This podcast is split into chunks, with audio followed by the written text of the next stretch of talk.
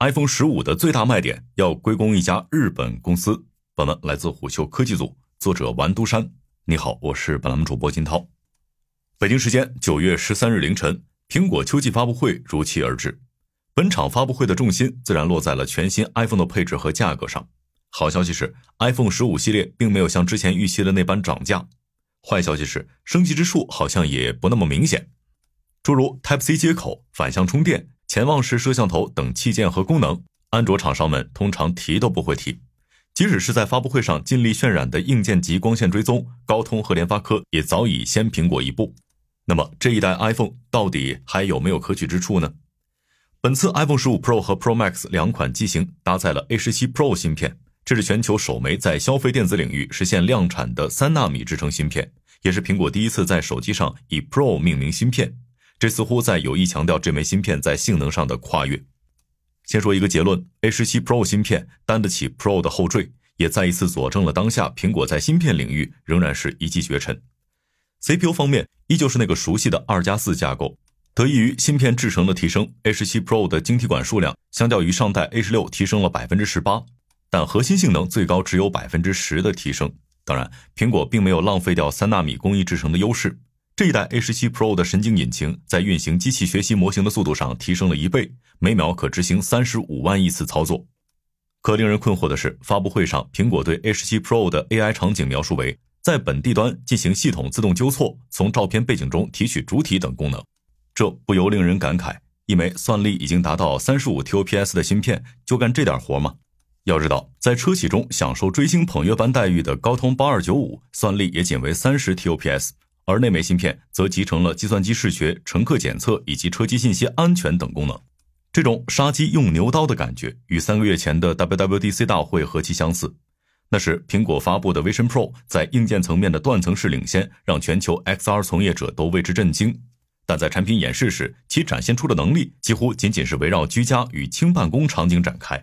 而唯一让人感觉惊喜的是，苹果这次在 GPU 上的努力。除了峰值性能提升百分之二十外，苹果还在游戏能力上做了重点打磨。比如，它设计了全新的着色器架构，并引入了基于硬件级的光线追踪。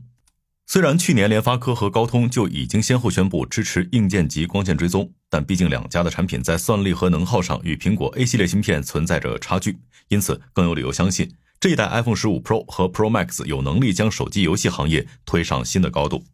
比如呢，直接在手机上玩三 A 大作吗？发布会上，苹果也明确表示，《生化危机四重置版》《生化危机八村庄》《死亡搁浅》导演剪辑版等几款三 A 游戏将于今年陆续上线，并现场展示了相关游戏的演示动画。这里就不得不提一下《生化危机四重置版》和《生化危机八村庄》的发行方卡普空，还有他家的 RE 引擎。作为一家成立于上世纪七十年代的日本游戏公司，卡普空曾凭借《街头霸王》《鬼泣》。怪物猎人等游戏在业内维持着经久不衰的声望，而后的 RE 引擎更是在一定程度上改变了游戏行业的生态。与虚幻引擎相比，RE 引擎在游戏画面的质感上要逊色不少，但它的强处在于堪称逆天的优化能力和跨平台移植能力。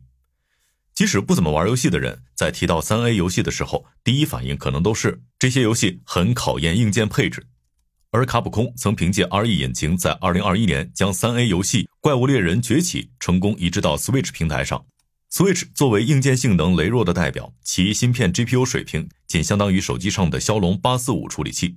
说到这里，相信大家也明白了为什么苹果会选择《生化危机》系列作为首批登陆移动端 App Store 的游戏。发布会上把 iPhone 15 Pro 和 Pro Max 的游戏能力描述的天花乱坠，到头来仍不免让人怀疑。手机上跑三 A 游戏，本质上是卡普空 RE 引擎的功劳。在谈论苹果的发布会时，经常可以看到一种极为割裂的现象：一边是对苹果拿不出 One More Thing 的失望，一边是用户不经思索的买买买。如果基于结果导向，任何针对苹果的讨论都没有意义，因为最近几个季度的全球市场，尤其是中国大陆高端机市场的前三名，基本都被苹果的中杯、大杯、超大杯所垄断。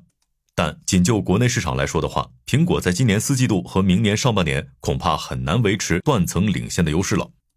原因也是显而易见的，华为正式回归了。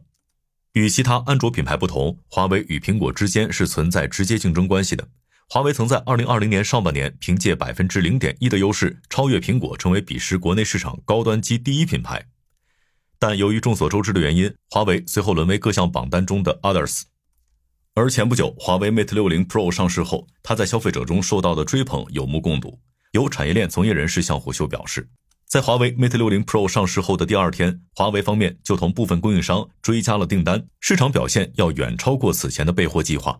客观来说，Mate 60 Pro 并没有当年 Mate 20系列和 Mate 30系列那样惊艳，但其品牌号召力与前几年相比却有过之而无不及。可以预见的是，Mate 60系列一定会削弱苹果的国内市场出货量。除了华为这个外部因素外，目前这一代 iPhone 也存在着内部的隐忧。为了给硕大的机身减重，苹果这次一改祖传的不锈钢中框，创新性的在中框材料上使用了钛合金材料。从金属性质来看，钛合金材料有更高的硬度、更强的抗腐蚀性以及更轻的重量。但长久以来，很少有消费电子产品会使用这个材料作为外壳。一方面是因为钛合金材料价格昂贵，另一方面则是因为它的导热性能较差。